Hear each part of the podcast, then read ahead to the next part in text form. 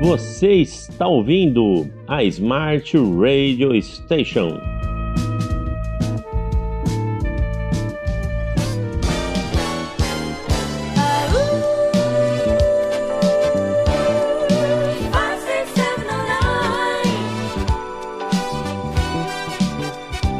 Episódio 126. O papo estava muito bom sobre anime, então anime e mangá continuação, parte 2. E eu vou já começar esse episódio com a presença mais uma vez aqui agradeço da Fernanda Gutierrez, Gabriel Lima e o nosso âncora de, como é que é? O nosso diretor de conteúdo, Daniel Damasceno. Eu vou pedir aqui. Daniel Lemos, que isso, Daniel Lemos. Opa, olha aqui o Damasceno aqui, Lemos. Tudo bem, Eu já pus Damasceno aqui, Damasceno. É igual o Robervaldo, a gente inventou um um sobrenome diferente, então Lemos. É. Então, aí vou fazer a edição. Então, e também com a presença do Daniel Lemos, nosso diretor de conteúdo, de trazer convidados. Vou pedir aqui um ping-pong, né? Como tem na TV um, uns programas aí que faz ping-pong. Vamos lá, Gabriel e Fernanda, os dois que são bem animes. Uma, uma, um termo e uma explicação em japonês de mangá. Fernanda vai lá do outro lado um tema e uma explicação do outro lado. Eu estou falando 10, se você estiver mais aí, vamos fazer um momento ping-pong. Vamos lá, começa aí, Gabriel. Um termo? Especificamente como assim? Um termo demografia, agenda? Não, tipo assim, você falou, você quer contatos aí, sei lá o quê? Que, que, esses, no, que, esses nomes orientais é, aí, explica é, e pá. Faz um ping-pong. Negócio ah, de robô ah, gigante. Tudo bem. Então, eu quero falar Aí você, assim, você fala um negócio e o significado. Aí ela fala um negócio e o significado. Isso, vamos fazer um ping-pong aí, vamos ver. Uhum, tá. Então, acho que eu vou começar mesmo pelos tokusatsu, né? É, tokusatsu, é, tokusatsu, que também é conhecido como Super Sentai. Super Sentai. É, os tokusatsu, eles são aqueles tipos de... Eles são os super-heróis do, do Japão, no caso. Então, normalmente, eles seguem um padrão de cores, eles têm uma equipe, né? Não, é muito difícil você ter um tokusatsu sozinho. Normalmente, sempre uma equipe de tokusatsu. Cada um deles tem uma peculiaridade diferente e uma cor diferente, né? Então, é, os maiores exemplos de tokusatsu são os Power Rangers, no caso. Power Rangers e os Kamen Riders, que cada um deles tem uma cor, né? Vermelho, azul, cada um deles tem uma peculiaridade. O vermelho é o líder, faz alguma coisa, e entre outras paradas. Mas a ideia é essa: os tokusatsu são os super-heróis do universo da. do mundo do Japão. Seria algo parecido com o que a gente tem aqui, sabe? Marvel, DC eles não são necessariamente feitos por uma única editora, uma única, um único estúdio e tal. É sempre variado, porque tem vários, vários e vários tokusatsu, além desses dois mais populares. Mas é basicamente isso. Eles estão vivos desde os anos 60 até hoje dos Power Rangers originais, que não se chamavam Power Rangers, diga-se passagem, curiosidade. E é isso, basicamente. Eles se juntam um robô gigante, que eu pretendo falar daqui a pouco, sobre os mechas, são injustiçados pela sociedade, diga-se passagem. Uma das minhas coisas favoritas. Mas agora eu jogo Des para final. Destrói a cidade toda, pô. Não, não destrói a cidade toda. Isso aí é coisa do, dos Estados Unidos. Você vai ver, tipo, a adaptação dos Estados Unidos, aquela adaptação horrenda dos Power Rangers, é só o meme. Beleza, beleza. Agora eu jogo para a Fernanda falar alguma coisa. Acho que ela tá jogando Yu-Gi-Oh! Ih, rapaz. Não, olha, saudade de jogar o Yu-Gi-Oh, hein? Faz muito anos que eu não faço isso. Também. Acho que termo, deixa eu ver. Eu não sei, eu não sei. falam aí, vamos ver se, se, eu, se eu sei. Jogam pra mim, vai. Mahou Shoujo? Ah, o shoujo ele é um anime, não. um anime ou um mangá, uma Mahou Shoujo. Mahou Shoujo, tá, esse eu não conheço, me explica aí, pelo amor. É, são as garotas mágicas. Sailor Moon, uh, essa galera aí, Sailor Moon, uh, Sakura Card Captors, são os Mahou Shoujos. É o termo, tipo, correto, além de ser shoujo, sabe? É o subgênero. Mahou Olha, Shoujo. É... Não, não conheci esse subgênero, gostei. Ô louco, ô louco. É, é o termo. Não, o Lima é muito... É o termo correto. O Lima é, o Lima é um baú de cultura ambulante, sabe? Ah, cultura, cultura, cultura geek, gostamos. Pode, Nossa, pode dá pra fazer uma enciclopédia, né? Fazer, fazer um documentário do Netflix não, só com o Gabriel. Você não tem noção, no meio das aulas, esse garoto me, me corrige, professor, assim. Não, não, não, peraí, peraí, esse filme não é esse aí, não. gosto, gosto, muito bom. Mas contextualizando, as Mahou Shoujos, que é literalmente traduzido para garotas mágicas, é literalmente o termo que ele quer dizer. São as garotas mágicas. São animes que são dedicados para as meninas, mas eles têm, tipo, coisas semelhantes a Shonen. Tem cenas de luta, contra monstros, inimigos e outras, outras coisas, sabe? Os maiores exemplos mesmo são é. Sakura Card Captors e Sailor Moon. Sempre tem um inimigo Fer... pra enfrentar no dia a dia e tal. Viu, Fernanda? Pega desses animes que você mais gosta aí, deve vir uns termos na sua cabeça aí no, pra fazer o ping-pong aí. Deixa eu ver então. É que, na verdade, tipo, o, os grandes termos mesmo são a, as demografias, né? Que elas são, são divididas em, em public, tipo, público-alvo, digamos assim. Mas aí a gente pode entrar em gêneros, tem imensos, inúmeros, tem assim. Vários. Tem, tem, tem vários. Tem o, o, os de esporte, tem os de os de corrida, tem, tem inúmeros, assim. Mas acho que termos mesmo Pode pegar os mais populares que nasceram no Japão, no caso, sabe? Ter um exemplo, tipo, sei lá, Isekai, vamos falar de Isekai. Sabe o que é Isekai? Não. Isekai é, é o tipo de anime que você tem um protagonista e de alguma maneira inexplicável ou alguma maneira explicável dentro do enredo, ele vai para outro mundo. Sabe esse tipo de anime? Sei. Então, Isekai é isso. Então, os maiores exemplos que a gente tem, pelo menos o que eu mais gosto é Inuyasha. Quem aqui não assistiu Inuyasha é pecado. Você falou em pecado, é, teve um episódio aí, não me lembro qual, que você chamou de, sei lá, jogos malditos. Então, tem alguma coisa, essa coisa meio. Você até vocês deram muita risada, tava o JP aquela vez, que falou, nossa, puta bobeira, né? A gente tinha medo disso, medo daquilo. Tem ainda animes que vão pra essa linha meio, sei lá, que dá medo de ver, ou jogar é. algum jogo. Ah, tem o Death, Death, Death, Note, Death, Death Note, né? Não, eu acho que tem um. Death Note não, não, não. Não, eu acho que assim, cara, que depende muito de quem vê, viu, Criva? Depende muito de quem.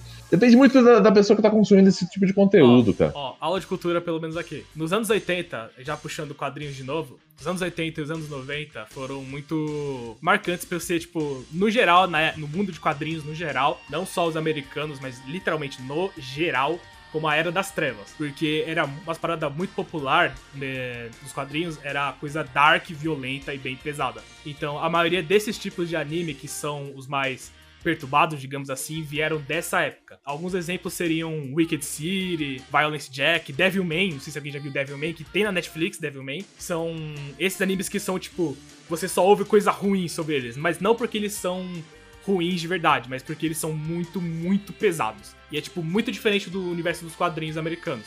Porque era pesado, mas não era absurdamente pesado que nem no Japão. O Japão era absurdamente escrachado tudo. Tipo assim, o nível de violência era muito pior comparado com Spawn, sabe? E em Spawn você vê o personagem estraçalhando um vilão. Tipo, ele é um anti-herói e ele não pensa duas vezes em esquartejar alguém, sabe? Agora deixa eu fazer uma pergunta. Eu, eu fico né, ouvindo vocês falarem, então tem aqui algumas dúvidas. Sempre é, digamos, do Japão, né? Não tem essa coisa de ser da China, da Coreia, da Malásia. É necessariamente tudo oriundo de Japão e ser Japão vem de onde? Vem de Tóquio, vem das grandes metrópoles ou tem uma Hollywood lá de fazer mangá, de fazer essas coisas? Lá no Japão. Conta um pouco dessa coisa. Boa pergunta. De onde cara. vem nunca, isso aí? Nunca me perguntei isso, sabia? Olha, tem as é que nem é que nem as editoras no, nos Estados Unidos, sabe? É, tem uma Marvel e tem uma DC lá no Japão. Não, mas primeiro, tudo é do Japão. Vamos, vamos responder Não. por parte. Tudo é japonês? Não. Não tudo é japonês. Atualmente de preferência, porque os mangás coreanos e os mangás chineses estão se destacando bastante. Tanto que começou a ter as animações. tá começando a ter as animações coreanas e a China tá marcando muita presença com as novas animações dela. Mas dá para perceber que é diferente ou cada um tem o seu estilo? Ou como assim, entre aspas, fazer uma brincadeira, é o chinês pirateando o, o não, japonês? Não, não. Cada estúdio tem o seu estilo e tem o seu a galera que trabalha lá, sabe? Então, um estúdio chinês normalmente não tem o mesmo nível, não necessariamente de qualidade, mas não tem tipo o mesmo nível de acabamento que um estúdio japonês, porque a indústria de animação no Japão é mais forte, porque sempre foi assim. É, eu acho que é uma questão de maturidade, né, cara? Se a gente começa a fazer quadrinho agora, a gente não vai ter um nível de maturidade que uma Marvel tem, é, óbvio, né? Tipo assim, não, não estou querendo dizer que o que sai da China é ruim. Não, tem muita coisa boa. Eu acho que, eu acho que é só, só não ter a maturidade que tem nos outros. É, então, tipo, eles estão começando só agora, sabe? A China. Fernanda, o que, que você já viu fora do Japão nessa área? Você tem alguma novidade pra nós? Ah, eu, de novidade não. Eu tava. É que na, na, no Instagram agora aparece muita coisa. Então eu vi que tem algumas animações coreanas Eu ainda não cheguei a ver, mas eu sei que tem. Tem muito. É, é, como é que chama? Manauá, que é, são os quadrinhos os coreanos também são, tipo, muito frequentes, assim, de você. Ah, ó, ó um termo aí. Fala devagarzinho, Fernanda. Fala de novo. Como é que é o termo? Hum, Manauá. É... Manauá. É, é um. É, é tipo uma HQ, é um quadrinho, é um comic, só que coreano. É, o, é a nomenclatura que eles dão. A, a, diferença também pro, pro mangá é que, enquanto o mangá você lê ele de da esquerda pra de direita, pra é, de trás pra frente, o manhwa, você lê ele de cima para baixo. Peraí, peraí, agora, agora confundiu. Como é que é? Fala, explica de novo essa história aí. Você sabe como ler uma história em quadrinhos, não é? é Bom, eu leio normalmente é, aqui, é né? Da direita pra esquerda. Direita pra esquerda, não é? Isso. Então, mangá, Isso. não só ele é em preto e branco, não tem cores, mas ele também. Não, ele... não pode ter ou, ou é o que o público não gosta? É, é meio da, da questão da cultura deles, sabe? Primeiramente porque é mais barato, e segundamente porque veio muito da, da cultura deles. Então, você tem isso que. O pessoal faz esse desenho, fazia à mão, hoje é tudo feito por software? ó, ó, então, vamos por partes. E, alguns mangás, mangakas no caso, não gostam de fazer coisa digital. Por mais que seja bem mais rápido. Alguns deles não gostam. Um exemplo dele é o Taki, Takehiko Inoue, o Takehiko Inoue, que é o mangaka de Vagabond e de Slamdunk. Ele não gosta, ele odeia, diga-se passagem, arte digital, porque a arte digital não tem o mesmo nível de qualidade da arte tradicional. Tanto que se você for ver Vagabond... Ó, como, como artista, eu concordo. Aí, ó. Se você for ver concordo Vagabond, ele, ele, fez a parada inteira em guache. Ele fez a parada inteira Cara, em guache. É mesmo, Caramba, é a mesma, em é a mesma coisa, professor, é a mesma coisa de você ir numa... numa sei lá, você vê algum, algum potinho de, de cerâmica que você compra na Etna ou nesses lugares onde, onde tem coisa industrializada. Aí você vai no interior, aí você vê um pote exatamente do mesmo estilo, assim, mas foi feito à mão por um artesão tal, não sei o que. O cara fez ali, né? Botou o dedo dele, na, a mão na massa. É outra coisa. É, é, é outra arte. É Legal. o mesmo pote, mas é outra coisa. Um exemplo que eu gosto agora, muito... Agora, agora volta na história do de trás para frente. Eu fiquei curioso agora. É, é só, só para dar uma essa parada sobre a arte digital, é, eu coloquei uma, uma foto. Infelizmente não dá para ver pro público, pro público aí poder ver, né? Porque a gente tá em, forma, em formato de áudio. Mas um exemplo que eu gosto bastante de dar de diferença entre arte digital e arte tradicional é você ver as primeiras páginas de Berserk e ver as últimas. Ah, tô vendo aqui, tô vendo aqui. Esse é o mesmo personagem, mas na versão é, tradicional ele tem muito mais sombreamento e muito mais detalhe no rosto dele. É verdade. Então, essa é a diferença. É muito mais rápido, mas não é tão bonito. Tem essa, tem essa sensibilidade, cara. É uma coisa que não, não tem como você tirar isso da, da mão do ser humano, né? A hora que você tá no digital, e eu trabalho com as duas, as duas frentes, é, você a, a, cara, às vezes assim, eu tô desenhando e aí eu apago um risco. Esse risco depois ele vira base lá atrás do, do meu desenho para alguma outra coisa que vira, vira um negócio super legal. Que eu fazendo no digital apagando, eu apaguei para sempre. É. Sim. Então, eu, eu mesmo, quando estou fazendo alguma coisa no digital, eu costumo deixar essas coisas bloqueadas no fundo, porque elas me dão um insight para a arte em si. É um negócio muito o, bacana. O Gabriel botou aqui, né? A, a Fernanda também está vendo tem algum aí anime, Fernanda, ou que, que tiver atualmente também nessa questão do o que você via antes que era mais artesanal e hoje mais industrializado? Não, acho que não. Você está acostumado a ver qual? Você está assim. acostumado mais ver qual? Esses mais e que tipo? Mais industrializado? Como é, como é que seu olhar já está mais acostumado, vamos dizer assim? O que, que, passa pelo seu olhar? Eu não, não entendo muito de desenho, até porque eu não, nunca soube desenhar. Até algumas vezes eu tentei, mas o máximo que sai é um solzinho com um boneco de palito.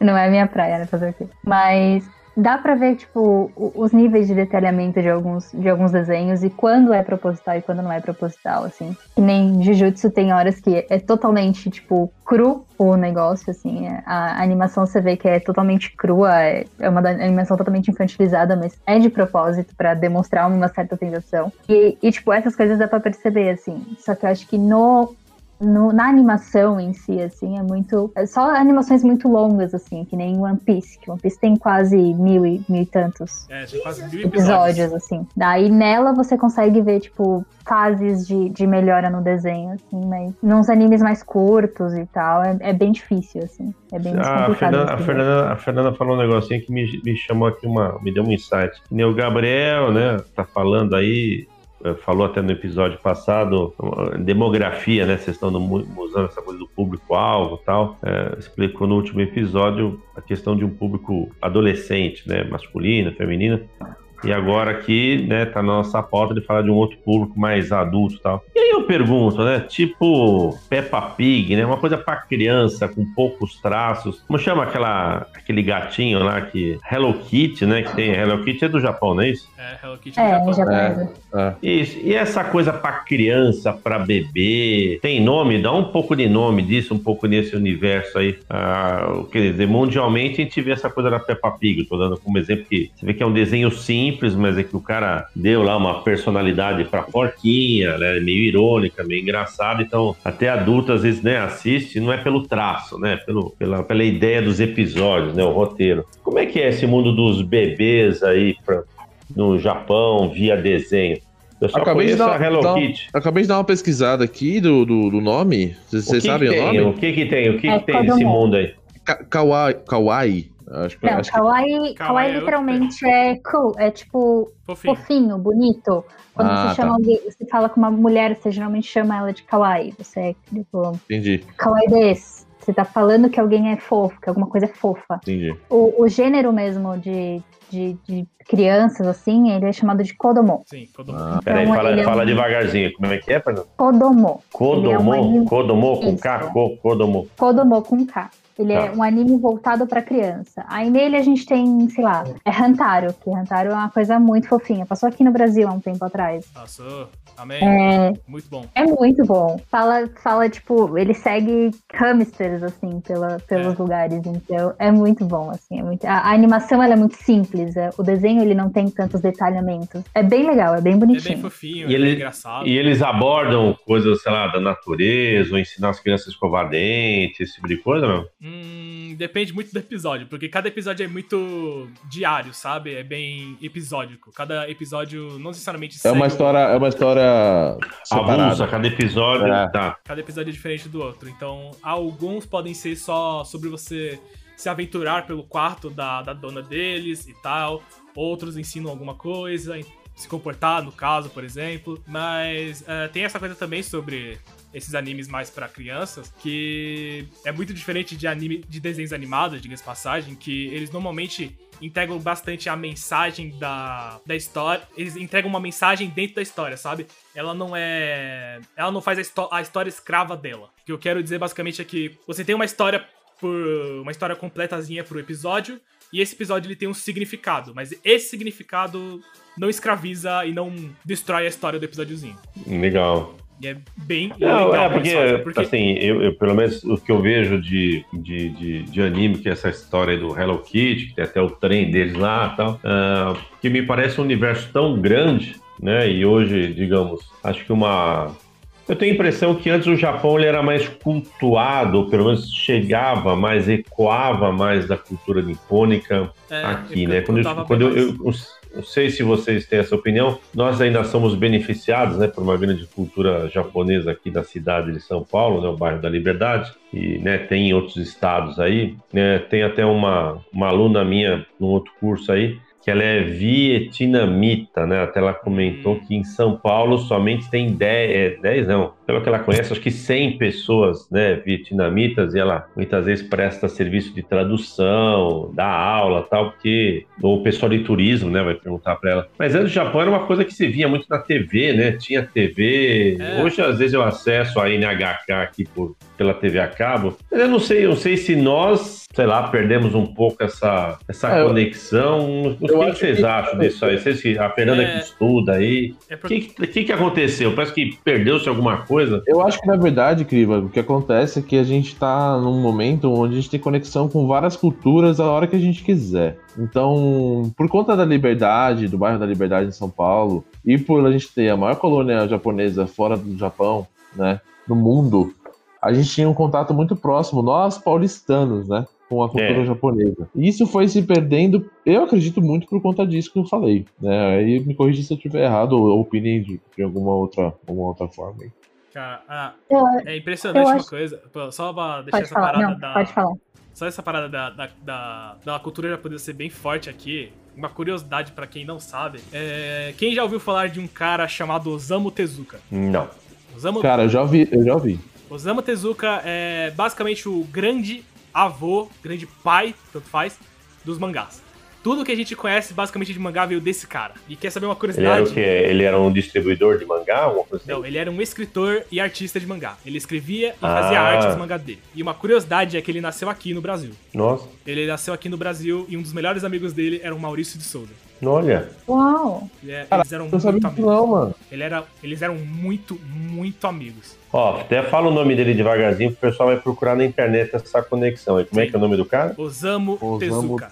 Como é que se escreve? É com S? É, Osama, né? Com S, com S. É Osamu com S. É. Esse cara. Osamu. Esse cara é uma Osamu. lenda. Esse maluco ele é uma Osamu. lenda. Osamu Tezuka. Ele é uma lenda. Ele é muito Olha. popular pela criação do Astro Boy. Nossa. Esse é o cara que criou Astro Boy, Kimba, a Princesa Guerreira. Ele também fez Metrópolis de 2001. Ele é uma lenda. É uma, é, é, tipo, o talento do cara tipo, é incompreensível, sabe? Ele sempre foi Ô, Crima, dá uma olhadinha no, no chat se você conseguir. Deixa eu ver, deixa eu ver, deixa eu, deixa eu aprender aqui. que o pessoal não tá vendo. Ah, eu, é cara, aqui, ó. É, ele era ele tá do lado, tá do lado do Maurício. Já morreu? Como é que é Já, infelizmente, o Zamu Tezuka já não está mais entre nós. Tanto ah, que foi uma das, uma das maiores homenagens ao, ao Zamu Tezuka que o Maurício fez depois da morte dele, foi que ele, ele conseguiu colocar o Astro Boy, na verdade, todos os personagens dele, numa história em quadrinhos junto com os personagens da Turma da Harmônica.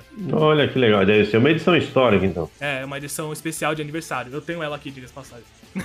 Opa! Eu tenho ela. Legal. E a, a, Fernanda, a Fernanda que estuda né, o idioma japonês, o que, que, você, que, que você percebe desse mundo, Fernanda? Eu acho que hoje em si, tipo, a gente tem acesso a muita coisa. Então, assim, o que bomba mesmo em, em, alta, a cultura asiática em si está em alta no, no mundo. Mas os olhos hoje estão voltados para a cultura coreana. É, os coreanos estão se destacando Mas por bastante. quê? Você acha que é uma questão econômica? É porque é algo diferente? É melhor? O que, você acha? Não, por quê, Fernando? Não é que seja melhor. Eu acho que são coisas, são, são mundos bem diferentes, assim. É. Você nota, você nota períodos, o... né? Exato. Você nota, tipo, a diferença da, das culturas com base na tanto no, nos desenhos, nas animações, nos dramas. Você consegue ver uma diferença muito clara. Na música também é muito presente a diferença. Olha, eu assim, não, eu, eu quando eu não tenho a TV Coreia aqui, tinha uma época que estava aberto, agora fechou, no meu pacote não tem. Mas quando eu vejo alguma coisa da Coreia, sempre me dá alguma coisa, me dá uma impressão, né? De ser algo, eu não sei se gente, eu só, só vejo a parte que é exportada, né? Não sei se o que eles fazem lá internamente, mas me dá uma impressão que é algo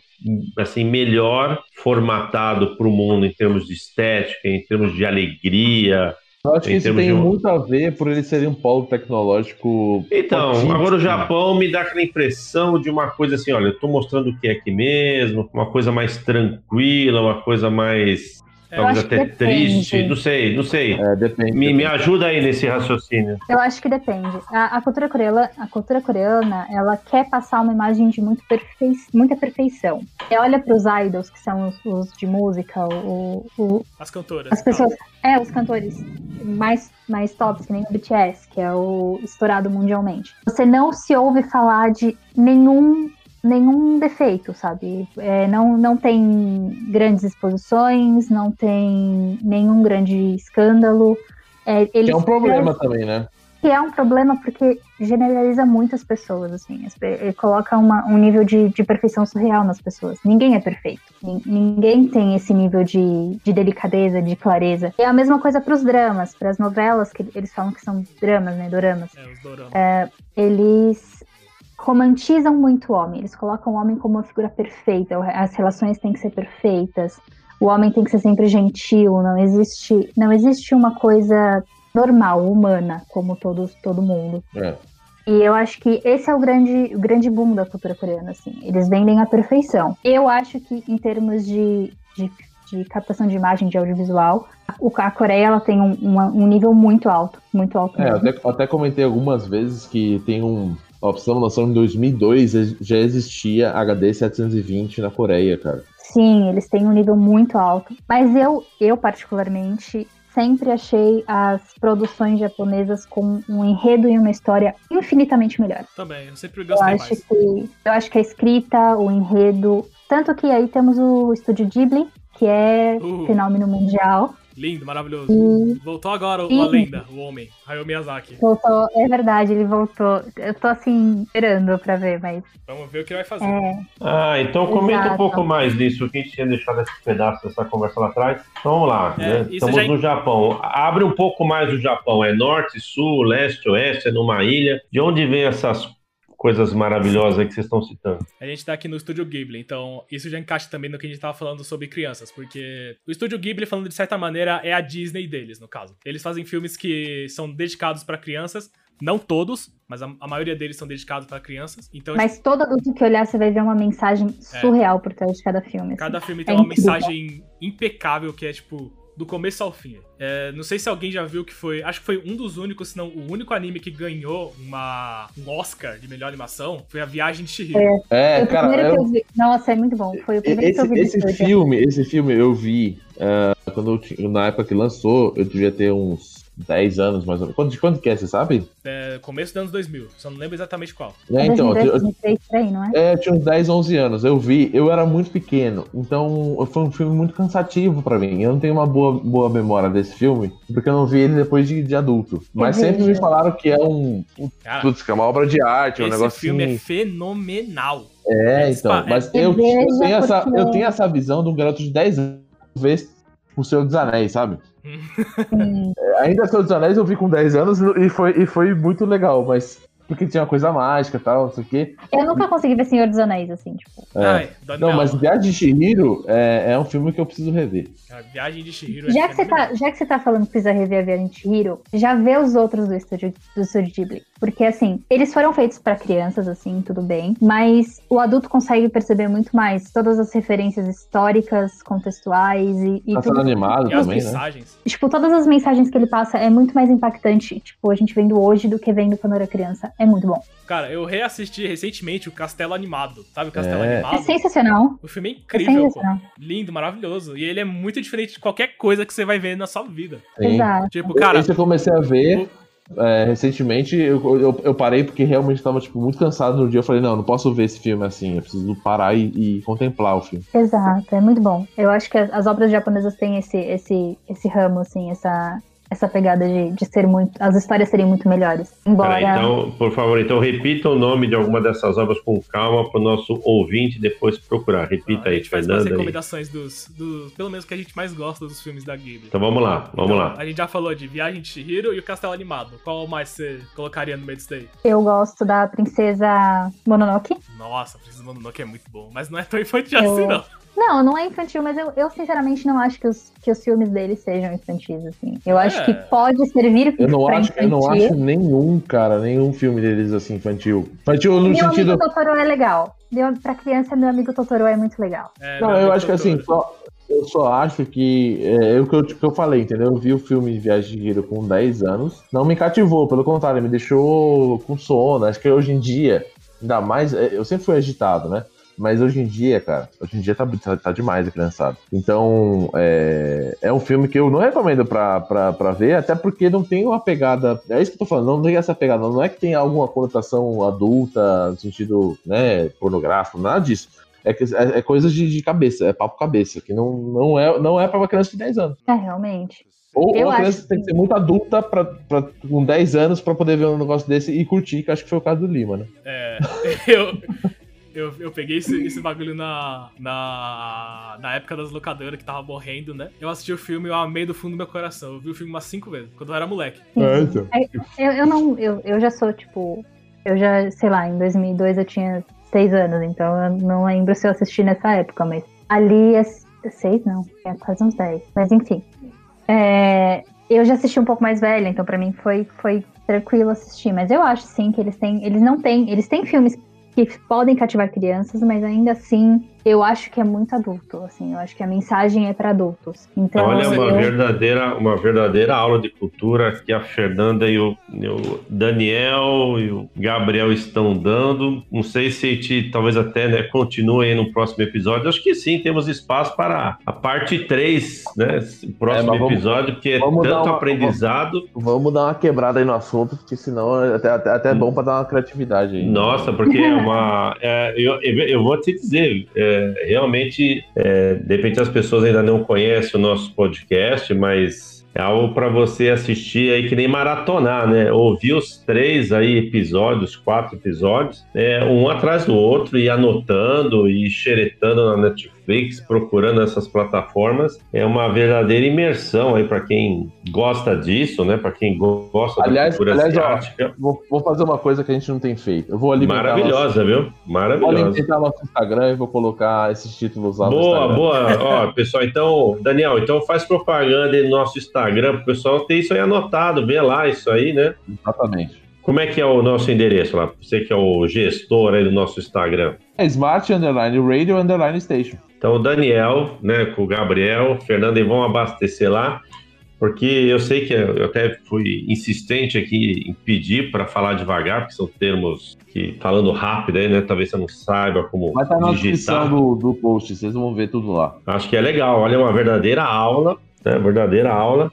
Daria para fazer um e-book, eu que adoro fazer e-books aí, daria para fazer um e-book fácil sobre guia, né, ou introdução ao anime, né, bem-vindo a essa cultura, né, certamente com tudo isso que foi falado. Starter Pack. Episódio... Nossa, é o start mesmo, né? Então vamos fazer mais um episódio. Então o pessoal vai gostar de mais um. Quero falar muito Então não percam, não percam. O Gabriel até ia falar alguma coisa aqui, falei, então não fale, Gabriel, não fale. Ah Deixe pendurado para o próximo. Hoje não deu para falar a... de, de Seinen nem de tá Gundam, tá. mas vamos falar. Olha lá, então fica para o próximo, então. Você já fica combinado aí. Qual que é a chamada, Gabriel? Então o que, que você vai falar na próxima? Próxima vamos falar de Seinen, os animes e filmes mais dedicados para o público adulto, mais maduro, e de Gundam, Aê. Mecha. Olha, então boa, o pessoal boa. que já ouviu esses sabe que tem que assistir ao próximo. Então eu vou pedir, eu já me despeço aqui. Eu vou pedir que os nossos integrantes da banca, além de se despedirem, quiserem ter um minuto para falar alguma coisa desse universo ou recomendar novamente algum, alguma dessas produções, fica à vontade para fechar e bem ilustrado. Então, da minha parte, muito obrigado. Gente, é, eu agradeço aí a participação. Participação, né? Mas tá, tá, tá, tá valendo. É, é porque eu me senti, acho que que nem o Lima de vez em quando se sente meio deslocado. Mas, cara, eu, eu consumo anime porque a gente vive nessa, nessa loucura desse São, dessa São Paulo, que é um, um, Japão à parte, né? E eu gosto muito, apesar de eu não consumir o tanto quanto eu gostaria. Minha esposa gosta mais do que eu. É, mas é isso aí, gente. Muito obrigado pela audiência e é nóis. Bom, uh, minha eu vou deixar aqui minhas recomendações, né? Para fechar com chave de ouro. Já falando no estúdio da Ghibli, eu queria deixar um dos meus filmes favoritos, pelo menos, o serviço de entregas da Kik. Eu espero que pelo menos todo mundo na vida tenha pelo menos uma chance de ver esse filme. Preferência com as crianças e tal, porque é um filme maravilhoso. E acho que pro público mais adolescente, preferência para quem quer ver alguma coisa de episódios, uma série e tal, eu deixo aqui, pelo menos a minha recomendação, algo que eu gosto e que eu assisti, Blood Plus, que é bem uma fantasia mais dedicada ao urbanismo, com monstros urbanos, sabe? Vampiros, lobisomens, essas coisas. Então, daqui eu já me despeço. Muito obrigado pela atenção e até o próximo episódio. Gente, eu queria agradecer a participação, por terem me convidado. Foi especial, foi muito bom. E assistam anime, procurem cultura, não só do Japão, mas de todos os lugares. É enriquecedor, é gostoso e você vai se surpreender muito. É isso aí, obrigada.